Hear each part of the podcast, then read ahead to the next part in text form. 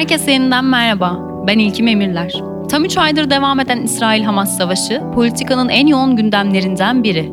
İsrail'in Gazze'ye yönelik saldırıları devam ederken başta Katar olmak üzere birçok bölge ülkesi ateşkesi sağlamaya çalışıyor. İsrail'in Gazze'ye yönelik saldırıları ise sıklıkla uluslararası kamuoyunda eleştiriliyor. Bu eleştiriler arasında en sert tepkileri veren ülkelerden biri de kuşkusuz Türkiye. İsrail-Hamas çatışmasının başlamasının ardından iki tarafa da itidal çağrısı yapan Erdoğan, dengeli bir dil kullanmaya dikkat etse de kısa süre sonra bu tavrını değiştirdi.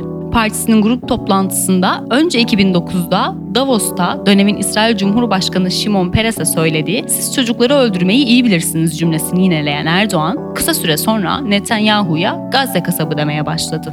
Bu çocukların halini gördük. Neler yaptıklarını gördük. Biz bu çocukların öldürülmesine, bunların paramparça edilmesine asla müsaade edemeyiz. Çünkü biz insanlıktan nasibimizi aldık.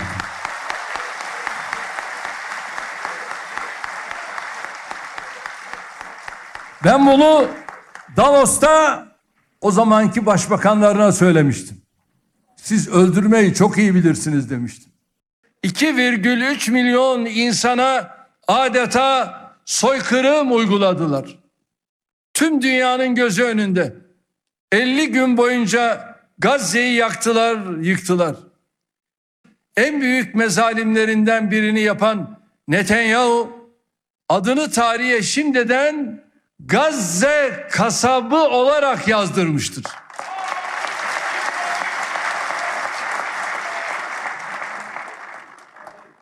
Bu kara leke sadece Netanyahu'nun değil, ona koşulsuz destek veren herkesin alnına yapışmıştır. Bu utanç lekesi hiçbir zaman temizlenmeyecektir. Gazze'de işlenen insanlık ve savaş suçlarını da bir ikisi hariç batılı ülkelerin tepkisizliğini de asla unutmayacağız. Ancak burada altını çizmemiz gereken Cumhurbaşkanı Erdoğan'ın ve kendisine bağlı olarak hükümetin yalnızca söylemlerinin değişmiş olması. Tüm bu sert eleştirilere rağmen hükümetin başta ticari olmak üzere tüm ilişkileri sürüyor. Gazeteci Metin Cihan yaptığı araştırmayla İsrail ile sevkiyatların devam ettiğini, şirketleri araştırdığında Burak Erdoğan ve Erkam Yıldırım gibi isimleri ve bazı AK Parti yöneticilerinin ticareti sürdüren isimler olduğunu ortaya çıkarmıştı. Cihan, İsrail'e yaptırım uygulanmasını beklerken tweetlerine yasak getirildi. Tüm bunların yanı sıra Adalet Bakanı Yılmaz Tunç, Somali Cumhurbaşkanı Hasan Şeyh Mahmud'un oğlu Muhammed Hasan Şeyh Mahmud'un İstanbul'da karıştığı ve motokurye Yunus Emre Göçer'in hayatını kaybettiği kazayla ilgili soruya gündem Filistin diyerek yanıt vermedi. Gündem Filistin. Efendim, Bakın birkaç- gündem gündem Filistin. Tamam. Somali Gündem Cumhurbaşkanı'nın Filistin. oğlu ile ilgili. Arkadaş Filistin bak. Hükümet bir yandan dış politikadaki tavrını iç politikayla şekillendirirken bir yandan da ülkenin gündemini belirliyor. Peki bu hep böyle miydi? Türkiye bir süredir dış politikadaki tavrını iç politikayla şekillendiriyor. Bunun en net örneklerinden biri de Türkiye'nin Suriye iç savaşına müdahalesi. Türkiye'nin sınır komşusu olan Suriye'de cereyan eden iç savaşın ardından dönemin başbakanı Erdoğan tüm İslam dünyasına sahip çıkmak hatta bütün mazlumları savunmak amacıyla Suriye'ye 2016'da Fırat Kalkanı ile başlayan operasyonlar düzenlemeye başladı. Bu operasyonların IŞİD gibi bölgede etkin olan terör örgütlerine karşı düzenlendiği vurgulandı. Bir diğer örnek de 2010 yılının son aylarında Tunus'ta başlayıp çeşitli Kuzey Afrika ve Orta Doğu ülkelerine yayılan Arap Baharı süreci. Arap Baharı Mısır'ı da etkilemiş. Şubat 2011'de günler süren sokak eylemlerinin ardından dönemin Mısır lideri Hüsnü Mübarek'in 29 yıllık iktidarı sona ermiş ve Muhammed Mursi Cumhurbaşkanı olmuştu. Ancak birkaç yıl sonra Mursi'ye karşı ayaklanmalar çıkmış ve 2013'te Genelkurmay Başkanı Sisi liderliğindeki Mısır ordusu yönetime el koymuştu. Bu sırada ise Türkiye'de başka bir olay cereyan ediyordu. Gezi Parkı. Ben tek şey söyleyeceğim. Tencere tava hep aynı hava. Bunları geçmişte de gördük. Eski alışkanlıklar bunlar. Hükümetin beka algısı tehdit algısına dönüşmüştü. Bu süreçte hükümet çok daha sert ve güvenlikçi bir anlayışa geçti. Bunun etkisiyle de Mısır'da yönetime gelen Sisi dönemin başbakanı Erdoğan tarafından sıklıkla eleştirildi. Eleştiriler devam etse de iki ülke arasındaki ekonomik ilişkiler de sürdü. Peki bu dış politika anlayışının Türkiye'ye bir zararı var mı? Türkiye bu manevralarla neler kaybediyor? Türkiye neden bu tavrı seçiyor? Daha da geniş bir soruyla iç politika dış politikayı belirlerse ne olur? Tüm bu soruları Özyeğin Üniversitesi Uluslararası İlişkiler Bölümü Başkanı Profesör Doktor Evren Baltay ile konuşacağız. Evren Hanım hoş geldiniz. Hoş bulduk. Çok teşekkür ederiz teklifimizi kabul ettiğiniz Ne için. demek? Ee, ben ilk sorumla başlamak istiyorum. İç dış politika arasındaki ilişki nasıl olmalı? İç politika daima her ülke için dış politikayı belirliyor. Örneğin şu anda bunu ABD'de de görüyoruz. Seçime gidilirken Ukrayna'ya yönelik yardımlar azalıyor. Bu iki kavramın tabii ki tamamen bağımsız olamayacağının farkındayız. Ancak bu ilişkinin ideali nasıl olmalı? Belki de bir idealden bahsetmek çok mümkün değil. Çünkü sizin de söylediğiniz gibi aslında mesela Amerika'da da örnek verdiniz. Her ülkenin kendi bağlamına göre iç dış politika ilişkisi ve onun birbirini nasıl şekillendirdiği bir belirleme ilişkisinden daha çok aslında bir şekillendirme sürecinden söz edebiliriz. O ülkenin kendi koşullarına göre değişiyor. Mesela örneğin e, Amerika'nın Filistin konusundaki politikasının e, lobilerle, İsrail lobisiyle ne kadar yakından ilişkili olduğu, hatta Amerikan çıkarlarına ters bir biçimde, Amerika'nın kendi ulusal çıkarlarına ters bir biçimde, Mersheimer'ın ünlü tezi, İsrail lobisi tezi, nasıl aslında Amerika'nın dış politikasını belirlediği bu lobinin e, lobi yapma süreçlerinin işte kongre üzerinde lobilerin etkisinin vesaire gibi Amerika'nın kendine özgü iç politika dinamikleri var. Türkiye'nin, İsrail'in, başka başka ülkelerin kendine özgü iç politika dinamikleri var. Bunlar kimi zaman o ülkedeki güçlü lobilerden, ağlardan etkileniyor. Kimi zaman ekonomik gerekliliklerden etkileniyor.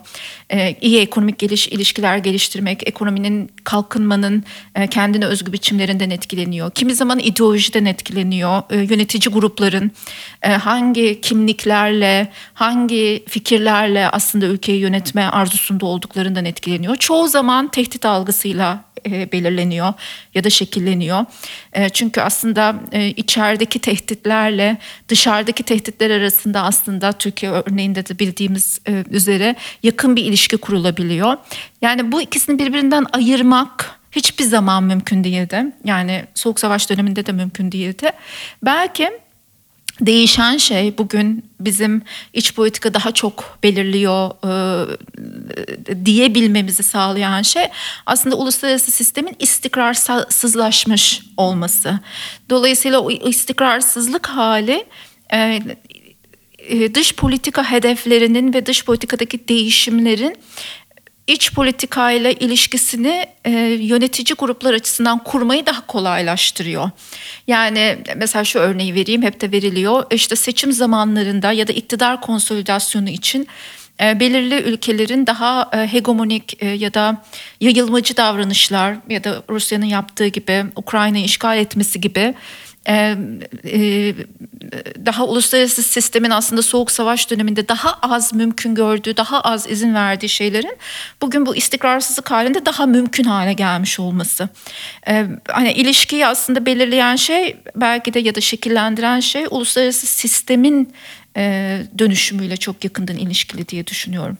Ee, az önce bir tehdit algısından bahsettiniz. Ben buradan Türkiye örneğine girmek Tabii. isterim müsaadenizle. Of, Ee, tabii. şimdi Türkiye'de de biraz aslında yaratılan bir tehdit algısı olduğunu düşünüyorum. Siz nasıl düşer, düşünürsünüz bilmiyorum. Ee, Türkiye'de şu anda nasıl olduğunu hem sorayım size bunu konuşalım üzerine. Hem de e, yani bu zamana kadar hep dış politika iç politikayı gerçekten etkiliyor muydu? Ee, ve e, Türkiye'de ideal olarak tanımladığımız şekli dış politikanın şekillendirdiği bir dönem var mıydı? Mesela bu dönemde e, Türkiye'de dış politika çok ideal şekilde ilerliyordu diyeceğiniz bir süreç olmuş muydu hiç? Yani şu ideal kavramını çok sevmiyorum belki. O yüzden ideal şekilde ilerliyordu diyebileceğim bir e, durum değil. Bir durumdan söz etmem çok mümkün değil. Ve dönüp hani Türkiye'nin 20. yüzyıldaki dış politikasına da e, bir altın çağ olarak da bakmak istemem. Onun da kendisine göre aslında ciddi sorunları vardı. E, Bugünün de kendince başka sorunları var. E, Hani belki onu biraz açarız daha sonra. Fakat tabii ki 20. yüzyılın temel karakteristiklerinden birisi belki ilk sorunuza verdiğim cevapla ilişkili olarak e, bunu yanıtlayabilirim. Daha e, iki bloğun olduğu soğuk savaş döneminde daha istikrarlı bir e, uluslararası sistem, ittifaklar açısından istikrarlı bir uluslararası sistemden bahsediyorum. Ve Türkiye'nin de kendi ittifak sistemindeki yerinin aslında daha belirgin olduğu, e, işte NATO üyesi olması, Avrupa Birliği ile ilişkileri e, vesaire gibi. Renkler biraz blo- daha siyah beyaz, gri çok böyle. fazla. E, ve tabii ki karar alma süreçlerinin daha ziyade e, dış politikada e, bürokrasiye ve askere. Mesela bunun kendisi de aslında bir altın çağı olmadığının e, Türkiye, e, Türkiye'nin politikasında ideal bir altın çağı olmadığının karar alma süreçlerinde askerin rolünü gördüğünüzde ya da düşündüğünüzde e, onun bir örneği olarak kullanılabilecek ya da kanıtı olarak kullanılabilecek şeylerden birisi. Evet. Ama her durumda e, bürokratik e, katılığın, e, karar alma süreçlerine o bürokratik aktörlerin katılımının e, Dışişleri Bakanlığı'nın e, ya da işte e, oradaki işte diplomatların katılımının daha güçlü olduğu, e, daha e, n- nasıl diyeyim du- daha istikrarlı bir dönemden bahsediyoruz. Ama bu sadece Türkiye ile ilişkili değil, birazcık bütün o dünyadaki o ittifak sistemiyle vesaire de, ilişkili. Bu değişti tabii ki Türkiye'de. Karar alma süreci çok ciddi bir biçimde değişti. Ee, hem e, Bugüne bakıyorsunuz evet, şu an, değil mi? bugüne Evet. baktığımda daha merkezileşti, kişiselleşti hatta e, Cumhurbaşkanlığı sistemine geçişle birlikte. O karar alma süreçlerindeki aktörlerin e, kimler olduğu belirsizleşti ya da işte da- da- danışma mekanizmalarının e, örgütsel mekanizmaların karar alma süreçlerindeki bu durum değişti ve tabii ki Türkiye'nin dış politikası daha e, e, arzuları daha büyük bir dış politika haline geldi. Bu tabii sorunuzun ilk kısmı ama tehdit sorusunu cevaplamamış oldum. Onlara, ondan da bahsedelim. Yani e, tabii ki eğer böyle bakarsanız temelde e, dış politikanın en önemli kavramlarından birisi tehdit. Yani o tehdit de her zaman gerçek orada duran bir tehdit olması gerekmiyor. Sizin kimliğiniz, kendinizi nasıl düşündüğünüz, ulus devletinizi nasıl kurguladığınız vesaire üstünden şekillenen bir şey aslında tehdit kavramı. Sonuçta Türkiye bir e, e, imparatorluk mirası üstüne kurulmuş ve imparatorluğun küçülerek ve çeşitli milliyetçilikler tarafından e, bölünerek ve parçalanarak kurulduğu bir ülke ve büyük bir savaş geçirip onu kaybeden e, e, bir, ülke E, ve dolayısıyla hani bu kayıp sonrasında da işte bizim literatürün siyaset biliminin tarih literatürünün hep söylediği Sevr sendromu yani ülkenin parçalanması dış güçler tarafından parçalanmasına dair ciddi bir korkunun olduğu ve bir tehdit algısının olduğu bir ülke. Bu Türkiye Batı İttifakı'nın içerisinde bir aktörken bile aslında Batı ile ilişkilerini hiçbir zaman tam bir güven ilişkisine oturtmamasını sağlayan e, temel mekanizmalardan birisi. Birisi bu yani bu ülkenin kültürel hafızasında, e, kurumsal hafızasında çok güçlü bir e, dış güçlerin, dış aktörlerin ülkeyi bölmek, parçalamak e, istediklerine dair bir e, bir korku var. Yani temelsiz bir korku değil, tarihsel bir korku ama kendisini aşmış, değişmiş artık hani neredeyse hemen her müdahaleye aynı anlamı atfeden bir korku haline gelmiş bir şey bu. bu e, biraz üretilen de bir söylem Tabii, tabii. aslında. Yani Evet. o Ve korku ikti- biraz tetiklenmek isteniyor. Kesinlikle yani özellikle popülist iktidarların batı düşmanlığı, e, dış aktörlerin düşmanlığı, dış aktörlerin bölmek arzularına dair sürekli göndermeler yaparak iktidarlarını konsolide etmeleri. Çünkü aslında bir e, söylemin ya da bir iktidarın konsolide olabilmesi bir gerçeklikle, bir gerçek bir korkuya temas edebilmesiyle mümkün. O teması alıp sen daha büyük bir şey haline getirip kendi anlamından da çıkarabiliyorsun. Bunu bunun yarasını sarman da mümkün olabiliyor aslında. Hani daha bir güven ilişkisine oturtman da mümkün olabiliyor. Onu da konuşuruz. Bir tanesi bu tabii ki hani daha dış aktörlerden, dış güçlerden duyulan korku. Bir tanesi milliyetçiliklerden, farklı milliyetçilik türlerinden e, duyulan korku. Çünkü imparatorluğun bölünmesi, işte Yunan milliyetçiliğinden tut vesaireye gibi. E, yani herhangi bir kültürel talebin bile bu e, kategori üstünden, bölünme korkusu üstünden okunuyor olması e, Türkiye'nin hani tehdit algısında. Bir de tabii ki e, işte hani Türkiye'nin Kürt meselesi e, ve bunun e, bir bölgesel meselede olması, o bölgesel meselenin özellikle 2011 Suriye Savaşı'ndan sonra iki devletin Türkiye'nin yanında hani çökerken e, Irak ve Suriye'nin Kürt meselesinin orada bir jeopolitik mesele haline dönüşmüş olması e, ve kendi iç meselesi olarak da Türkiye'nin aslında bunu çözememiş olması da bir e, tehdit algısı ve yine ta Cumhuriyet'in başından beri Türkiye'nin getirdiği bir tehdit algısı. Yani çok katmanlı bir e, tehdit algısı var aslında Türkiye'nin ve tabii ki e, belki olan en temel şeylerden birisi yine son dönemde bu içteki içerideki tehdit algısıyla dışarıdaki tehdit algısının karşılıklı olarak birbirine e, hani gerçekten dört tarafımız savaşlarla çevriliyken karşılıklı olarak birbirini güçlendirmesi oldu. Ee, az önce şeyden bahsettiniz Evren Hanım. Bir kırılım olduğundan bahsettik. Yani bunun mesela Cumhurbaşkanlığı sistemine geçişten öncesini de ben sormak isterim size. Yani daha öncesinde de bu kırılımın herhangi bir e, herhangi bir kırılım olmuş muydu? Yani bu Dış politikada. tavrın değiş evet bu tavrın değişmesinde Türkiye'nin. Çünkü daha hani e, barışçıl daha böyle m, sıcak bir noktada ilerletmeye çalışırken ilişkileri bir anda böyle daha keskin sınırlarla daha düşmanlaştırmayla ilerleyen bir dış politika yürütüldüğünü görüyoruz. Ee, bunun böyle kırılımı sizce neydi? Türkiye'nin tavrı asıl hangi noktada değişti dersiniz siz? Yani e, hani şimdi Türkiye'nin özellikle son 20 yılında Adalet ve Kalkınma Partisi dönemindeki dönüşümü şu an itibariyle hepimizin artık çok gözünün önünde çok çok e, e, işte Türkiye'nin 20. yüzyıldaki dış politikasından farklı bir eğilimi var. Ama onun da kendi içinde dönüşümü söz konusu. Yani mesela ilk dönemine baktığınızda çok kabaca 2002-2008 diyebilirim, 2007 diyebilirim.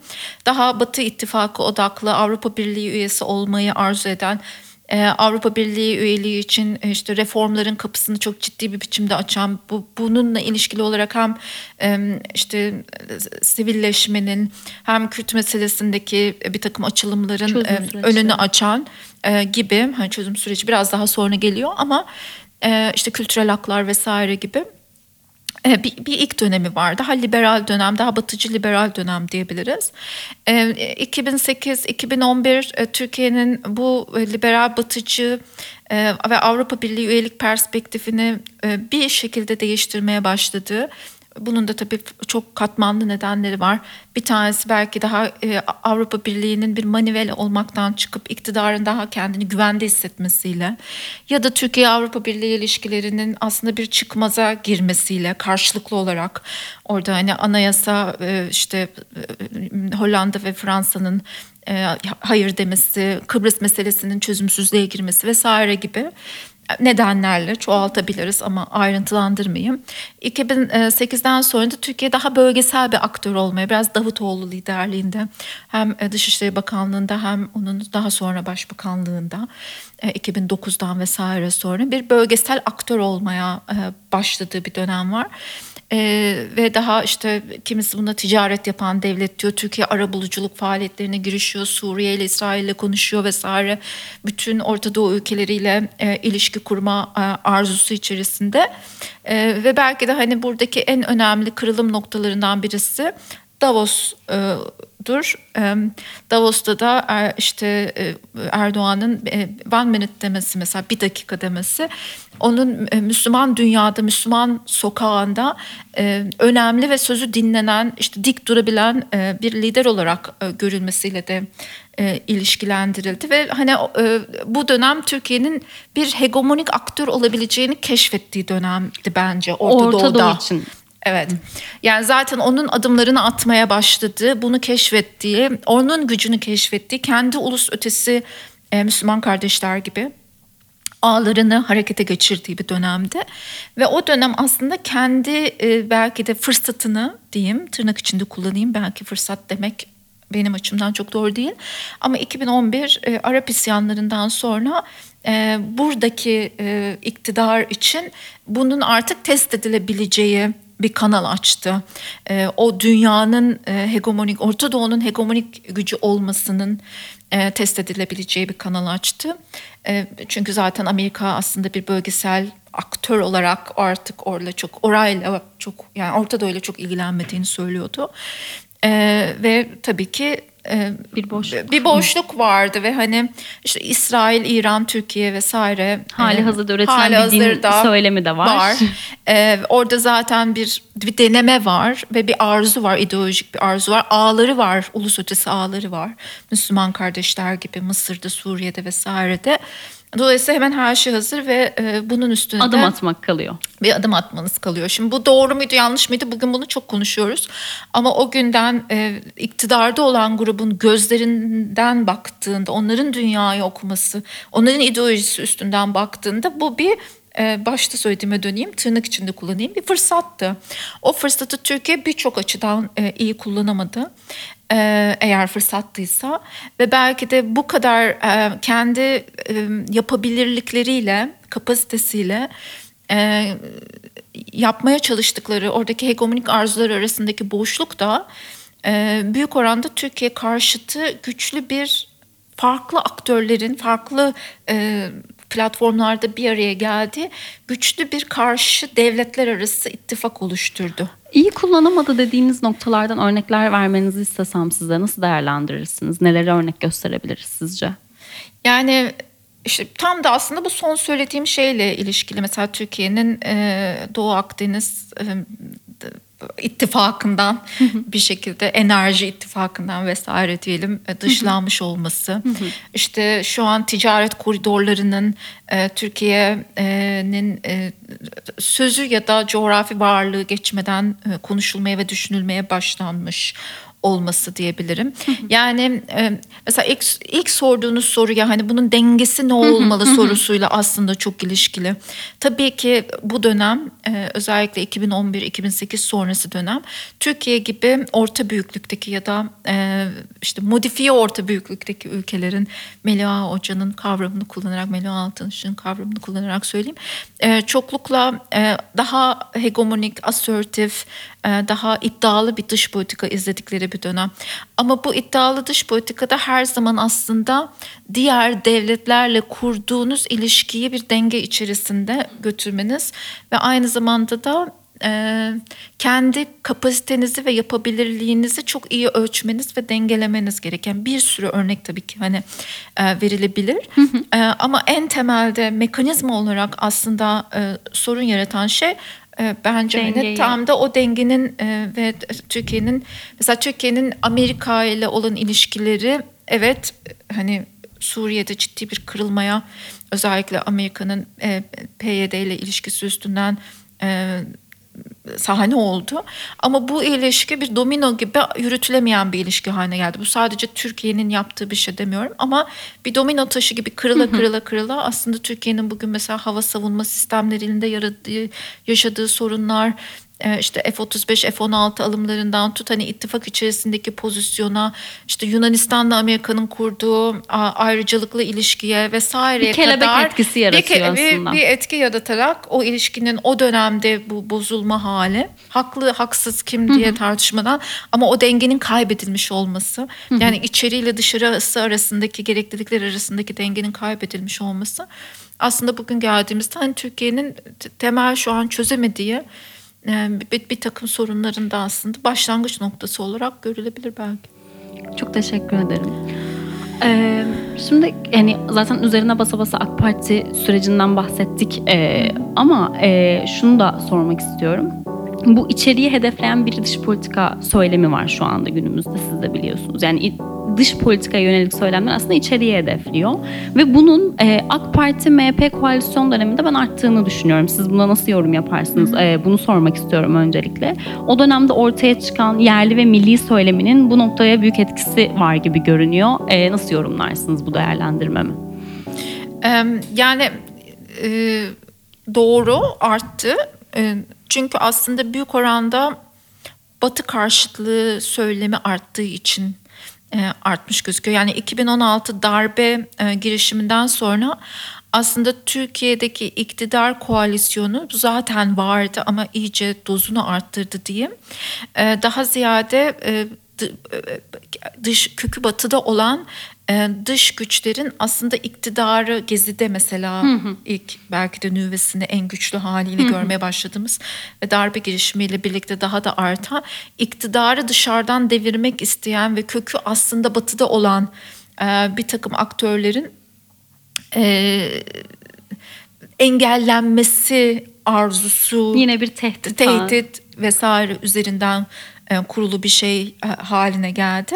Şimdi bu ne kadar e, bir kısmı tabii ki iç politik konsolidasyonla ilgili. Yani hem Cumhurbaşkanlığı sisteminin hem AK Parti MHP koalisyonunun e, konsolidasyonuyla e, ilişkili. Bir kısmı 2015'te yenilenen seçimlerin aslında yine o tehdit algısını harekete geçirerek kazanılmış olmasıyla hatta 2023 seçimlerinde de benzer bir şeyin devam ettiğini gördük. Dolayısıyla o faydalı ve kullanışlı bir zemin. Evet. Bir tanesi bu. Ee, ama bir de tabii ki e, hani iktidar bloğunun da böyle bir e, e, sadece nasıl diyeyim stratejik kullandığı, inanmadığı halde kullandığı bir şey olduğunu da düşünmüyorum ben. Ee, buna dair bir bir- buna dair bir algısı olduğunu da güçlü bir algısı olduğunu da güçlü bir tehdit algısı olduğunu ve onu gerçekten de içinde hissettiğini de e, özellikle Gezi'de e, ve e, şey e, darbe girişiminden. Gezi o kadar olmasa bile darbe girişiminden sonra hani bunun Batı ile olan ilişkisine dair bir e, te- tehdit algısının çok güçlendiğini düşünüyorum. Ki o Rusya ile olan ilişkilerini S-400 alım, alımını vesaireyi bun, bütün bunların gelişmesini çok etkiledi. Bu e, bu süreçte mesela MHP ile olan koalisyonun, koalisyon sonrasındaki dönemin yani aslında Milliyetçi Hareket Partisi'nin bu ilişkileri geliştirmede bir etkisi olmuş mudur sizce? Yani bu koalisyonun o milliyetçi söylemi arttırmasıyla birlikte kurulan ilişkiler üzerinden değerlendirirseniz. Evet yani e, hani tabii ki böyle eğer AK Parti'nin kendisine de bir koalisyon olarak bakarsak partinin kendisine onun içerisinde de daha milliyetçi aktörler olduğu gibi daha ümmetçi milliyetçi e, daha e, din e, şeyi dozu daha fazla olan aktörler de var. E, ve yine biraz evvel anlattım hani farklı dönemleri de var tabii ki AK Parti'nin kendi ideolojik dönüşümünün vesairesinin Ee, yani MHP ile olan ilişkisi iktidarın yönetme biçimindeki ya da söylemindeki milliyetçi dozu tabii ki daha açığa çıkardı. Ee, Kürt meselesindeki pozisyonunu ve tutumunu belki de çok geri dönülemez bir biçimde o koalisyon orada kaldığı sürece değiştirdi. İşte Batı ile olan ilişkilerindeki o şüpheci e, dozu vesaireyi değiştirdi. E, yani bir sürü açıdan aslında e, işte Adalet ve Kalkınma Partisi'nin ya da bizzat Erdoğan'ın e, daha esnek e, dönüşebilen, değişebilen politikasına e, sınırlılıklar getirdi. Ama burada tamamen iki ayrı dünyadan bahsetmek de bana çok doğru gelmiyor. Giderek hem seçmen kitlesi hem ideolojik açıdan birbiriyle çok benzeşmeye başlamış. Kimi ayrılıkları ağlarda vesairede kendi networklerinde, elit networklerinde, düşünme biçimlerinde tabii ki farklılıklar var. Ama mesela biz araştırmalarda, kamuoyu yoklamalarında baktığımızda bile bu iki grubun, iki partinin yani seçmen gruplarının hemen her temel meseledeki e, inançlarının ve tutumlarının da çok benzer olduğunu görüyoruz aslında. E, yani demokrasi konusundaki tutumları da benzer, dine bakışları da benzer, göç meselesine bakışları da belki biraz MHP daha göçmen karşıtı ama yine de e, öbür taraftan yani hani muhalefetten çok ayrılır bir biçimde. Çok birbirine benzeyen e, bir e, şey e, bir parti oldu. Ama iki parti haline geldiler. Ama tabii ki e, yani MHP daha homojen e, ama Adalet ve Kalkınma Partisi'nin içerisinde bundan rahatsız olan e, bu ittifakın partiye getirdiği sınırlılıklardan rahatsız olan belki din dozu e, daha e, yüksek hani belki Batı ile ilişki kurma arzusu daha yüksek e, farklı gruplar da var onlar ağırlıklarını kaybetmişlerdi. Zaten çok uzun süreli bir ittifak olduğu için, İçin- ister istemez e, belirli Benzeşme değerler benzeşmeye başlıyor. Ama işte 2023 seçimlerinden sonra biraz tartıştığımız oydu. Yani belki de hani bu ittifakın unutturduğu o gruplar Adalet ve Kalkınma Partisi içerisinde yeniden mi Yükseliyor. e, harekete Yükseliyor. geçiyor? İşte kabinenin formuna vesaireye baktığınızda biraz mesela onu çok hani gözlemek önemli. e, de- de- değişebilir hiçbir ittifak ya da hiçbir Tabii. seçmen grubu e, işte ne bileyim taşla yazılmış, Tabii. mühürlenmiş değil tabii ki Tabii değişebilir. ki. Ee, biraz daha günümüze yaklaşalım. Zaten ufak ufak artık o noktaya giriyoruz. Şimdi e, yani bizim hemen yanımızda e, bir tarafta İsrail-Hamas savaşı var. Diğer tarafta Rusya'nın Ukrayna'yı işgali devam ediyor. E, Rusya'nın Ukrayna'yı işgali sürecinde Erdoğan'ın ürettiği söylemler, Cumhurbaşkanı Erdoğan'ın ürettiği söylemler, Türkiye'nin arabuluculukları, e, tahıl anlaşması gibi daha barış odaklı, daha böyle ortada olan ve iki tarafı, iki kutubu da birleştirmeye çalışan bir tavrı vardı. E, İsrail-Hamas sürecinde de başlangıçta aslında ilişkiler böyle ilerliyordu. Sonrasında bir söylem değişikliği yaşandı ve tam zıttı şekilde e, Cumhurbaşkanı Erdoğan'ın söylemleri çok net şekilde sertleşti. Bunun akabinde bakanların da söylemleri değişti ve Türkiye'nin tavrı değişti. Şimdi ikisini aslında e, iki farklı savaş ve evet tabii ki ikisinin de farklı nedenleri ve sonuçları var. Buna katılıyorum ama sizden de yine şunu duymak isterim. Türkiye'nin bu iki savaşa karşı tavrının değişmesinin nedenleri nelerdi? Niye farklı şekilde yaklaşıyor? Yani e, bir iç nedenler var, bir dış nedenler var. İki ayrı kategori üstünden değerlendirirsek. Bir kere e, Filistin meselesi e, Türkiye'de Adalet ve Kalkınma Partisi'nin de kendisini içinde gördüğü ideolojik evrenin önemli mücadele alanlarından, konsolidasyon alanlarından, önemli söylemsel araçlarından birisi. Yani Filistin meselesine bir e, ideolojik yatırım var. Ee, sadece ideolojik yatırım değil bir yatırımı var bu hareketin. Ee, bu yatırım aynı zamanda ulus ötesi ağlarıyla da ilişkili yani Hamas'la e, işte son yıllarda çok uzun zamandır kurul- kurulan e, bir ilişki de var. İşte Türkiye'nin Hamas liderlerini burada misafir tırnak içerisinde etmesi vesaire gibi. Ee, Müslüman kardeşlerle Türkiye'nin kurduğu ilişki vesaire gibi. Aslında Orta Ee, Doğu'da yani- az önce bahsettiğimiz mesele Evet, or- üzerinden ilerleyen aynen. ilişkiler. Oradaki hegemonik olma arzusuyla da e, bir ilişkisi var. Yani e, hem e, Cumhurbaşkanı'nın hem e, işte AK Parti'nin e, ve genel olarak Türkiye'deki İslamcı hareketin Filistin meselesinde bir yatırımı olması aslında temel meselelerden birisi ve Orta Doğu'daki aktörlük arzusuyla yani Türkiye e, Karadeniz'de ve post-Sovyet coğrafyada aktör olma arzusu 90'lı yıllarda belki vardı. Şimdi yine enerji koridorlarının vesaire merkezinde olma arzusu var. Ama orada hani Rusya gitsin ben geleyim gibi bir arzuya, bir hegemonik aktör olma arzusuna yine aslında ağları orada kurmadığı için e, kendi kimlik e, ve ulus tahayyülü oraya gitmediği, daha Orta Doğu'ya gittiği için. Çünkü aslında her iktidarın kendi sınırları dışında şu soruyu sorar her iktidar. Benim bu sınırlar dışında akrabalarım kim? Yani kimi etkileyebilirim? Kiminle diyalog içerisindeyim? Ve bu soruyu sorduğunda e, verdiği cevap kim olduğuyla, kendini kim olarak düşündüğüyle çok yakından ilişkilidir. Kendi kimlik algısıyla. Bugünkü cevabı zannediyorum Orta Doğu. Daha evet daha Müslüman kimliği üstünden. Evet. Bu mesela belki hani MHP ile kurduğu ilişkinin çatırdamasında önemli uğraklardan birisi. Çünkü mesela MHP'nin aynı soruya verdiği cevap daha Türk dünyasıdır. Yani çok açıklıkla öyledir. Yani içeride anlaşabilir ama dışarıya çıktığında akrabam kim sorusunda bir e, e, tam bir uyuşma veya da örtüşmenin olduğunu düşünmüyorum ben. O da dış politikada bir takım hani ayrışmalara e, neden oluyor tabii ki.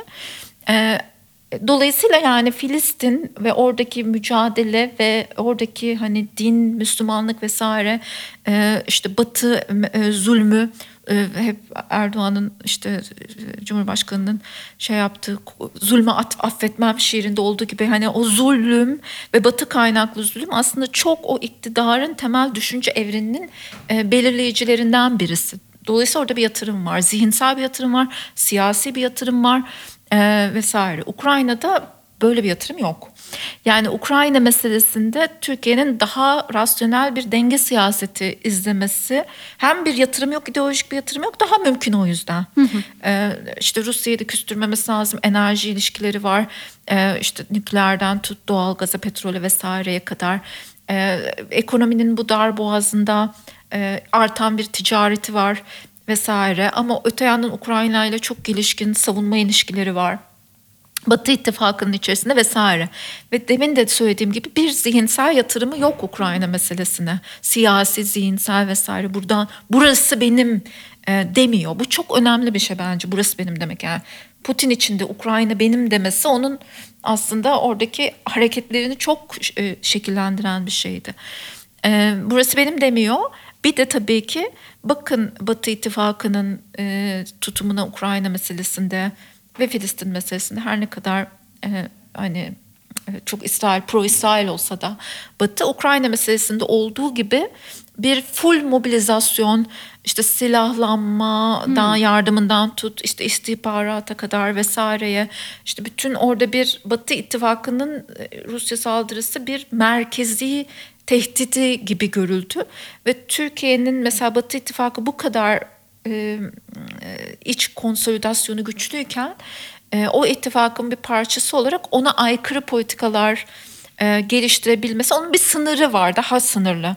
Ama Filistin meselesinde Batı zaten kendi kamu, kamuoyuyla mücadele edemiyor. Yani Amerika'nın bugün bir iç meselesi gibi e, İsrail-Filistin meselesi. Yani Biden evet pro İsrail bir e, şeyi İsrail yanlısı bir tutumu var ama içeride bütün ülke bu mesele üstünden kaynıyor.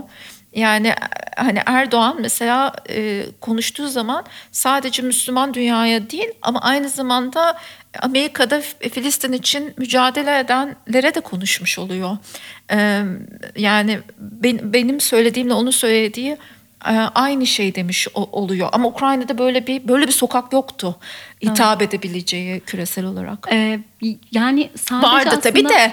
Yani üçüncü dünyanın daha böyle ama yani orada daha başka bir kategori vardı. Evet. Ee, ya, e, aslında şeyin de çok büyük bir etkisi vardır e, diye düşünüyorum. Yani bu söylemin Erdoğan'ın yarattığı, AK Parti hükümetinin yarattığı bu Filistin desteği söyleminin içeride de çok büyük bir Tabii, etkisi tabii. var. Çok büyük bir karşılığı var. Tabii. Yani direkt AK Parti seçmeni olmayan belki e, daha hani köşelerde olan insanların diyeyim de e, üzerinde bir etki yaratıyor ve daha hani bu hafta sonu kaç bin kişi Galata Kulesi'nde bir Galata Köprüsü'nde bir araya geldi. Bir yürüyüş gerçekleştirdi. İçerideki karşılığı da aslında çok büyük. Evet. Yani belki hani şöyle bir şey, e, ya Batı'ya baktığınızda onların İsrail yanlısı tutumları e, sürekli olarak aslında içerideki bir e, haksızlık, adaletsizlik ve toplumsal mobilizasyonu e, güçlendiren şeylerden birisi oldu. Burada mesela e, işte Cumhurbaşkanı'nın ve, ve genel olarak işte e, AK Parti'nin e, daha Filistin yanlısı söylemi diyeyim. Çünkü bir sürü rapor çıkıyor aslında davranış olarak çok da Filistin yanlısı e, olmadığı. Üretilen söylem, sö- evet, Söylemsel hareket değil, olarak hareket söylem. hareketle söylem arasında bir açı var. Biraz evvel belki konuştuğumuz önemli şeylerden birisi. Yani Türkiye'nin dış politikasında hareket ve söylem arasında bir e, örtüşme yok. Bu bir sorun Belki mesela. kilit nokta bu. Evet ben de evet. size bunu söyleyecektim Evet. şimdi. Belki de kilit nokta bu. Yani söylem üretirken e, topluma karşı bir Evet. e, yani toplumun tırnak içinde söylüyorum gazını alma gibi bir Evet, söylem evet. var. Aynen. Ama harekete baktığımız zaman İsrail'le bütün ticari ilişkiler hala devam ediyor. Hiçbir şekilde kesilen bir nokta yok. Hatta birçok gazeteci bununla ilgili belgeleri yayınladı. Evet. Buna rağmen karşılıklı bir cevap da yok. Bir Evet. cevap da verilmiyor. Yani burada onu aslında sormak istiyordum. Toplumu da birazcık böyle bir sakinleştirme, dinginleştirme gibi bir amaç varmış gibi Tabii tabii. hissediyorum. Evet yani söylemse Batı ile ilişkilerde de bir sürü zaman hani bütün ilişkiler devam ederken yani ama ciddi bir Batı karşıtlığı içeriye üretilen bir söylemsel Batı karşıtlığı ya da e, Ukrayna e, Rusya e, yani Rusya Ukrayna savaşında e, mesela içeride daha böyle hani pro yani Ukrayna yanlısı bir şey çok fazla dillendirilmezken ama e, eğer pratik pratiklere bakarsanız Türkiye'nin bayağı Ukrayna yanlısı, işte NATO yanlısı hatta e, bayağı NATO'cu bir dış politika Karadeniz'de bir takım e, itirazlarıyla birlikte ki o her ülkenin bazı itirazları olabilir. İşte e, Boğazların Karadeniz'in vesaire kullanılması açısından ya da NATO'nun oradaki varlığı açısından bir takım itirazları var Türkiye'nin ama onun haricinde daha NATO ile çok uyumlu bir e, politika yapıp E, ama aynı zamanda NATO karşıtı bir söylemde kullanabilmesi içeride. E, bunun kendisi hem e, sizin ittifak içerisinde olduğunuz devletlerde bir kafa karışıklığı yaratıyor. Çünkü onlar da aslında o, o küresel dünyada sizi takip ediyorlar söylediğiniz şeyleri ve ne gerçek? Yani burada yaptığı şey mi gerçek, söylediği şey mi gerçek ve söylediği şeyden her an dönebilir mi? E, korkusu. Güvensiz. Güven evet oradaki temel mesele bir güven e, e, ilişkisinde bir sorun yaratıyor. E, bu iç politika malzemesi haline gelmesi söylemsel olarak ve e, o da aslında ittifak ilişkilerinin akışını e, bozuyor bir şekilde. İçeride de aslında e, yani çok da gerçek olmayan e, tam da belki sizin hani yine tırnak içinde kullanayım çok e, yani bir gaza alınmış ama aslında gerçekliğe de çok tekabül etmeyen pratikte aslında öyle olmayan bir e, bir dış politika söylemi kullanılıyor. Yani o evet belki de gerçekten söylediğiniz şey o söylem ve pratik arasındaki e, uyum. Ha, yani siyaset belki biraz böyle bir şey zaten hep böyle.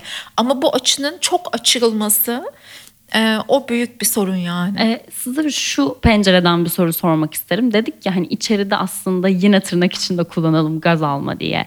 Bunun seçmen üzerinde uzun vadede bir etkisi oluyor Var mu? tabii ki. Evet. Yani ben bunu e, bu 2023 seçimlerinden önce e, konuştuğum, gittiğim ki işte ne bileyim ben mitinglere de gittim. E, e, Adalet ve Kalkınma Partisi Cumhurbaşkanı Erdoğan mitinglerine gittim. Bir takım mahalleler gezdim, yoksul mahalleler vesaire Erdoğan'a oy veren e, yani AK Parti'ye oy yüksek çıkan. Şimdi çok yoksul bir mahalleye gidiyorsunuz. E, ekonomik krizden çok etkilenmiş. E, işte bir sürü sorunu var e, vesaire. Yani söyledikleri önemli şeylerden birisi sadece bu değil. E, o Erdoğan'ın güçlü lider olması ama güçlü e, dedikleri sadece içeride güçlü lider değil, kafa tutabilen, e, Türkiye'nin statüsünü yükseltebilen, işte Amerikan başkanının arkasında yürüdüğü, yürüdü yürümedi o ayrı bir şey. Ondan sonra ya da İsrail'de karşı kafa tutabilmiş olan, sözünün eri, e, maskülen erkek. Yani bütün bunların aslında ne kadar o evrende e, hem kendi hikayesiyle insanların kendi güçlenme arzusuyla çok rezone, e, çok ilişkilendiğini görüyorsunuz. Ama hem de aynı zamanda milliyetçiliğin aslında e, bir e, form değiştirmiş. Yani milliyetçiliğin her zaman bir statü, ülkenin statüsünü yükseltilmesi şeyi vardı, var tabii ki. Önemli bileşenlerinden birisi. Ama büyük oranda bir iç, yani iki bileşeni var gibiydi. Milliyetçi arzunun e, özellikle seçmen davranışı üstünde. Bir tanesi içerideki tehdit algısı. E, işte Kürt meselesi üzerinden, HDP vesaire e, üzerinden.